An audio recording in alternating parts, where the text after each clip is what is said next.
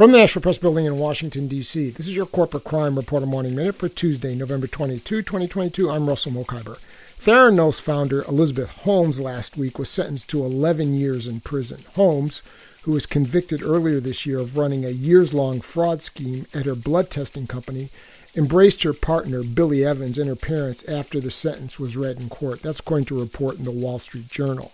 U.S. District Court Judge Edward Davila ordered Holmes to surrender on April 27. He said the court would set a date in the future for a hearing on restitution. The judge said earlier in the day that he had found hard evidence to determine there were at least 10 investors in Theranos who were victims of fraud and that the total sum they were defrauded was $121 million. For the Corporate Crime Reporter, I'm Russell Mokhiber.